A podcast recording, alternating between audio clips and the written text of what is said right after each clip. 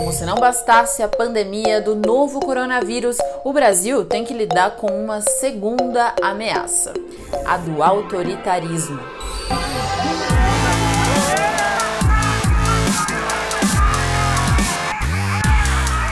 Intervenção militar com o Bolsonaro no poder e o povo diz o que vai acontecer depois da intervenção militar.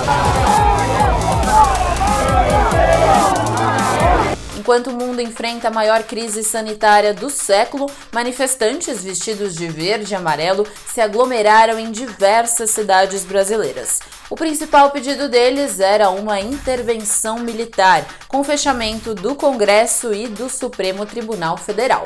Os atos contaram com a presença do representante máximo do Poder Executivo, o presidente da República. Mais que o direito, vocês têm obrigação de lutar pelo país de vocês. As críticas vieram de todos os lados: governadores, ministros do STF, parlamentares e sociedade civil.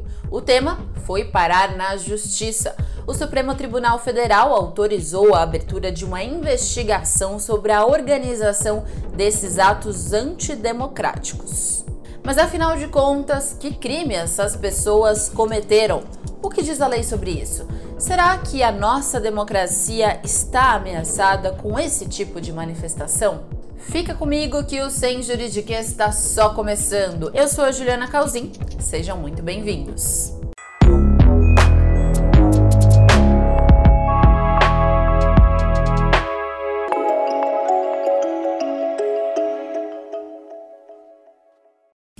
19 de abril de 2020. Nesse dia, o mundo contava mais de 160 mil mortos pelo novo coronavírus.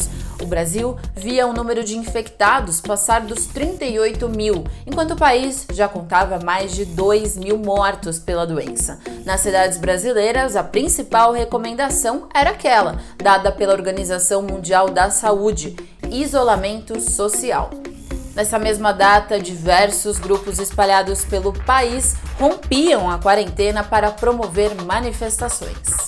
O principal pedido era a volta dos militares ao poder. Alguns falavam inclusive de um novo AI-5. O ato institucional número 5 ficou marcado na história por trazer ainda mais poder aos militares, também por inaugurar o período mais sangrento da ditadura. Vamos então ao caso de hoje. A investigação sobre manifestações antidemocráticas no Brasil, o que diz a lei sobre os atos pró-ditadura. De um lado, grupos pedem uma intervenção militar, falam em um novo AI-5 e pedem o fechamento do Congresso e do Supremo. Do outro, a Constituição Brasileira, o Congresso Nacional, o Poder Judiciário e uma investigação aberta pelo Supremo Tribunal Federal. Mas é claro que eu não tô sozinha nessa. Vamos ao especialista de hoje.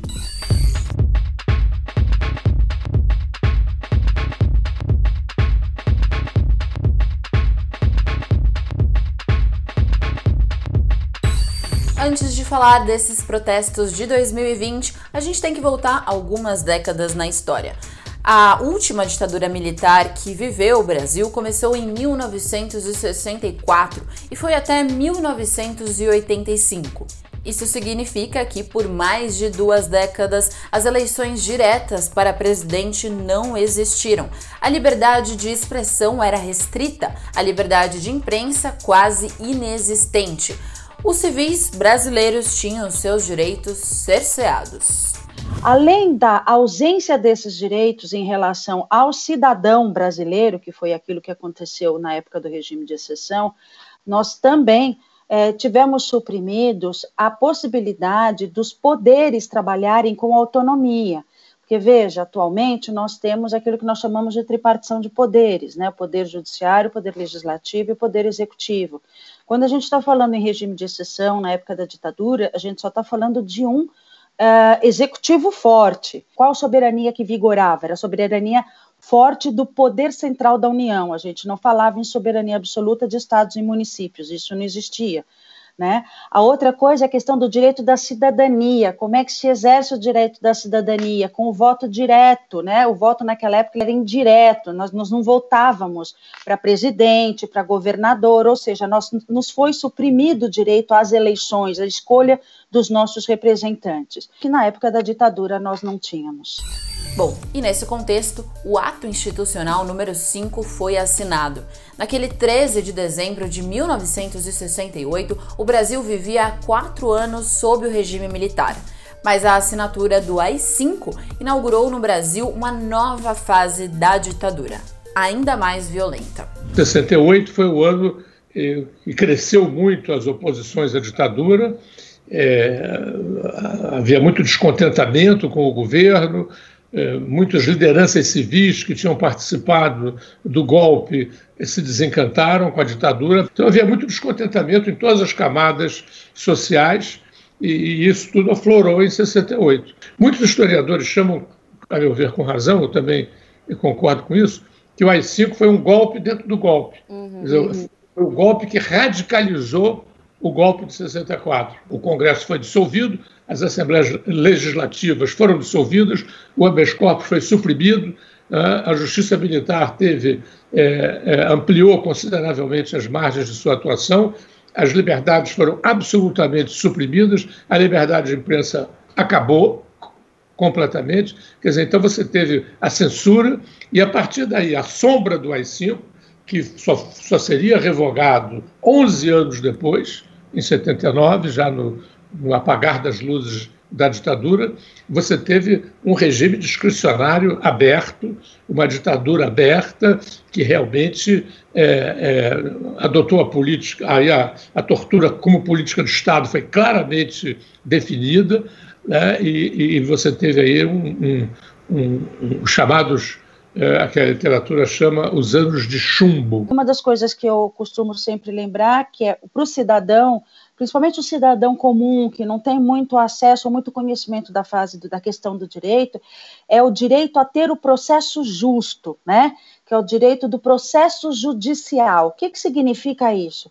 A ampla defesa, o contraditório, ou seja, o direito de eu me defender.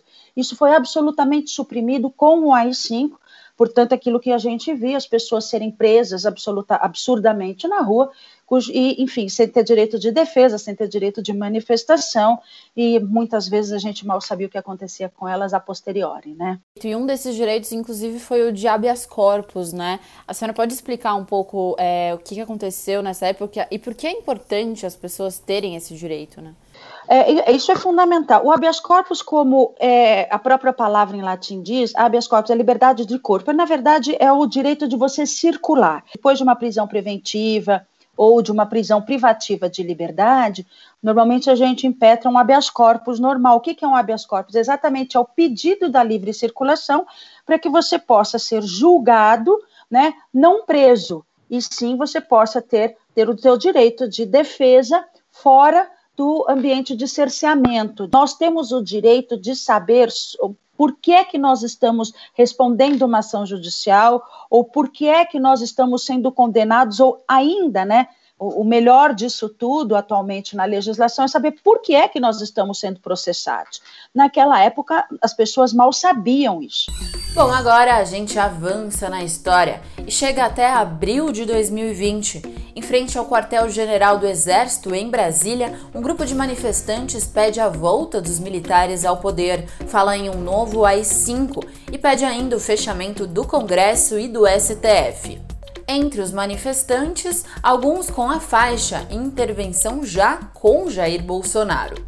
O presidente, é bom falar aqui, não endossou os discursos mais radicais de volta da ditadura. Mas fato é que subiu na caçamba de uma caminhonete, acenou para os manifestantes, discursou e prestigiou o ato. Vamos fazer o que for possível para mudar o destino do Brasil.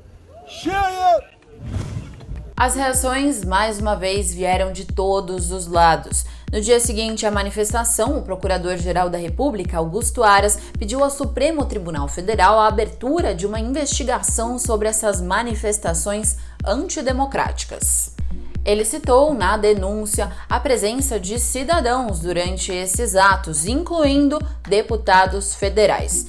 Nesse momento da denúncia, o presidente Jair Bolsonaro ficou de fora do inquérito. Para o próprio Supremo Tribunal Federal verificar se tinha tido afronta à Constituição Federal, à Lei de Segurança Nacional e também se tinha acontecido crime de responsabilidade.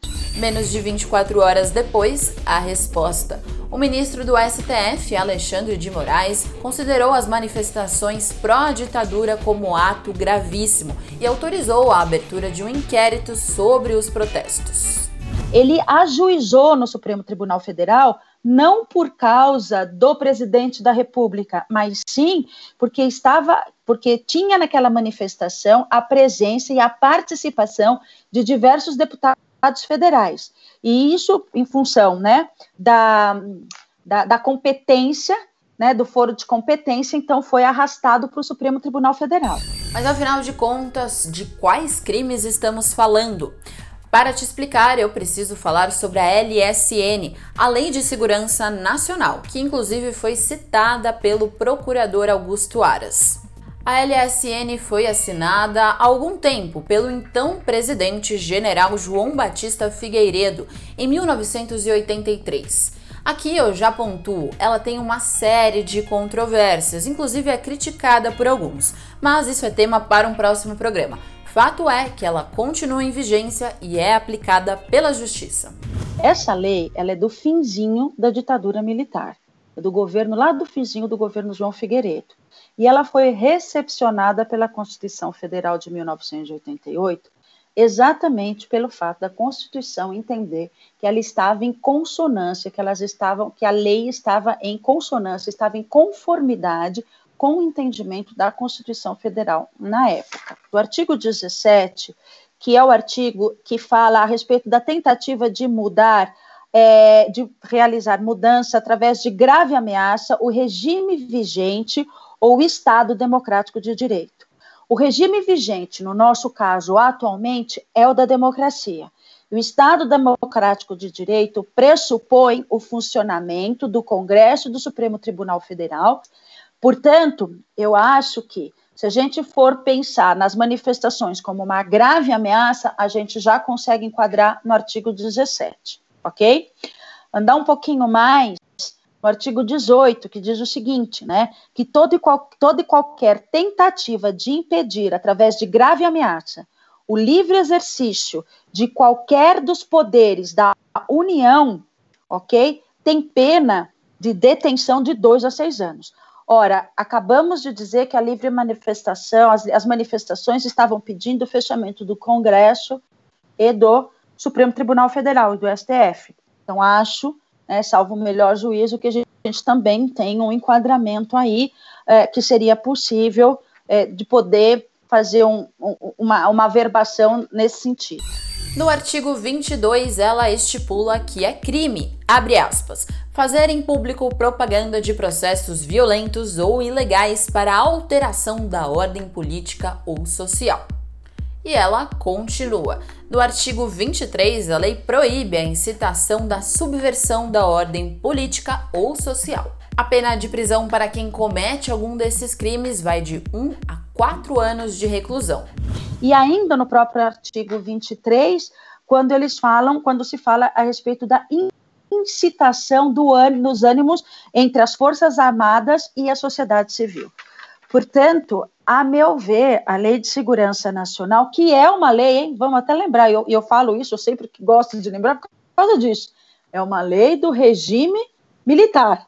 É, é uma, é, enfim, ele tem quatro enquadramentos que, para esse caso, são razoáveis. Bom, na lei contra as manifestações pedindo um novo regime militar, a gente tem também o Código Penal. Artigo 287 coloca que é crime fazer apologia a fato criminoso ou a autor do crime. A detenção vai de 3 a 6 meses de prisão. Esse enquadramento é perfeitamente lícito, tá? e perfeitamente factível. A única coisa que a gente precisa observar é que é o seguinte: quando a gente está falando de manifestação, a gente precisa saber quem é que promoveu tudo isso? Quem é que financiou? Quem é que estimulou? Por isso que o procurador-geral solicitou ao STF a abertura do inquérito. Porque mesmo que seja capitulado no Código Penal, é necessário que seja que tenha autor e réu, tenha que ter uma tipificação. Alguém tem que ser o responsável pelo cometimento desse crime. Mas será que é isso aí? Além da Lei de Segurança Nacional e do Código Penal, será que tem algo mais? Tem sim. A Constituição Federal promulgada em 1988. Traidor da Constituição é traidor da pátria. Conhecemos o caminho maldito. Rasgar a Constituição trancar as portas do parlamento, garrotear a liberdade, mandar os patriotas para a cadeia, o exílio e o cemitério. Temos ódio à ditadura, ódio e nojo.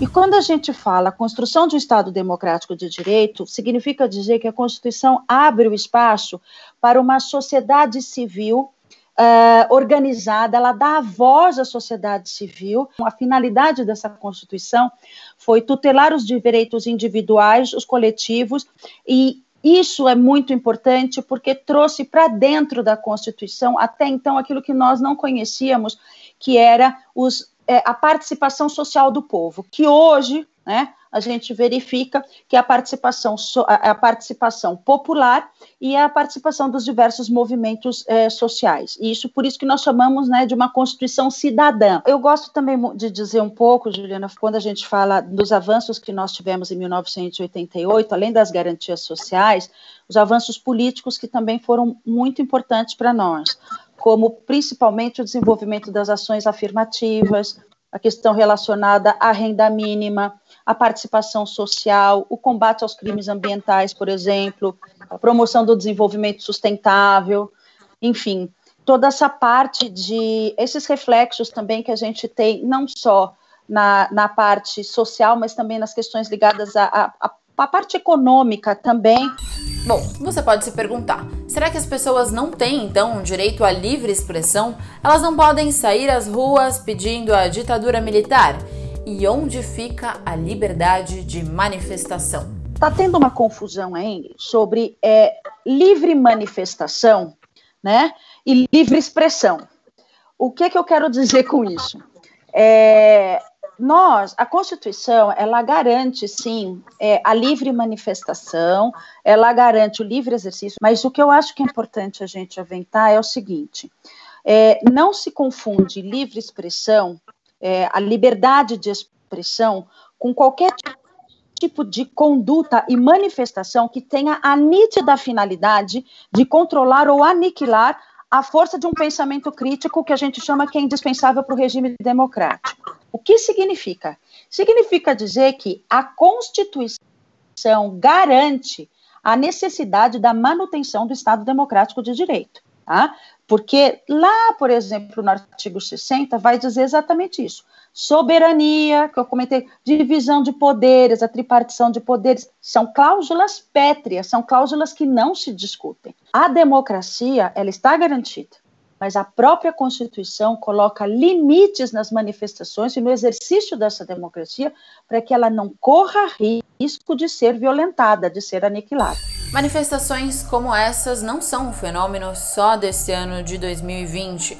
No passado, deputados, políticos e pessoas da sociedade civil já manifestaram publicamente a volta do regime militar. Bem, esses movimentos é, é, eles me surpreenderam apenas em parte, não é? porque eu sou há muitos anos um estudioso e incentivo muito lá na Universidade Federal Fluminense, e entre outros colegas que eu tenho de outras universidades, o estudo das nossas tradições autoritárias. Uhum. Né? É, é, muito interessante você observar que as, as, as duas di, ditaduras nossas, ambas adotaram a tortura como política de Estado, a do Estado Novo, entre 37 e 45, e depois essa é, que nós tivemos mais recentemente, entre 64 e 79, ou 85, né, uma controvérsia aí, essas duas ditaduras, sobre elas, é, não houve, é, a sociedade não, não é, discutiu essas ditaduras, não refletiu sobre elas depois que elas terminaram. É, houve uma espécie de manto de silêncio a respeito dessas duas ditaduras. É, aqui depois, nos anos 80, depois que a ditadura tinha sido, essa última ditadura tinha sido superada, a ideia era de que é, não se devia olhar para o olhar retrovisor. É, usava-se muito essa metáfora, né? Não vamos olhar pelo retrovisor, vamos olhar para frente. O Tancredo Neves fazia muito esse discurso, né? E isso, evidentemente, alimentou né, as tendências autoritárias presentes no nosso país há, muito, há muitos anos. Né? Nós temos tradições autoritárias fortes.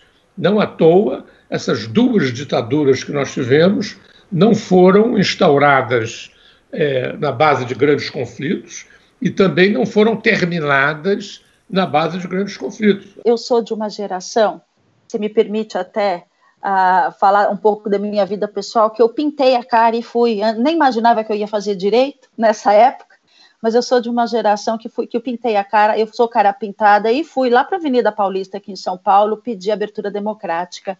Uh, porque, enfim, a gente acompanhava todas aquelas agruras do, do regime de exceção.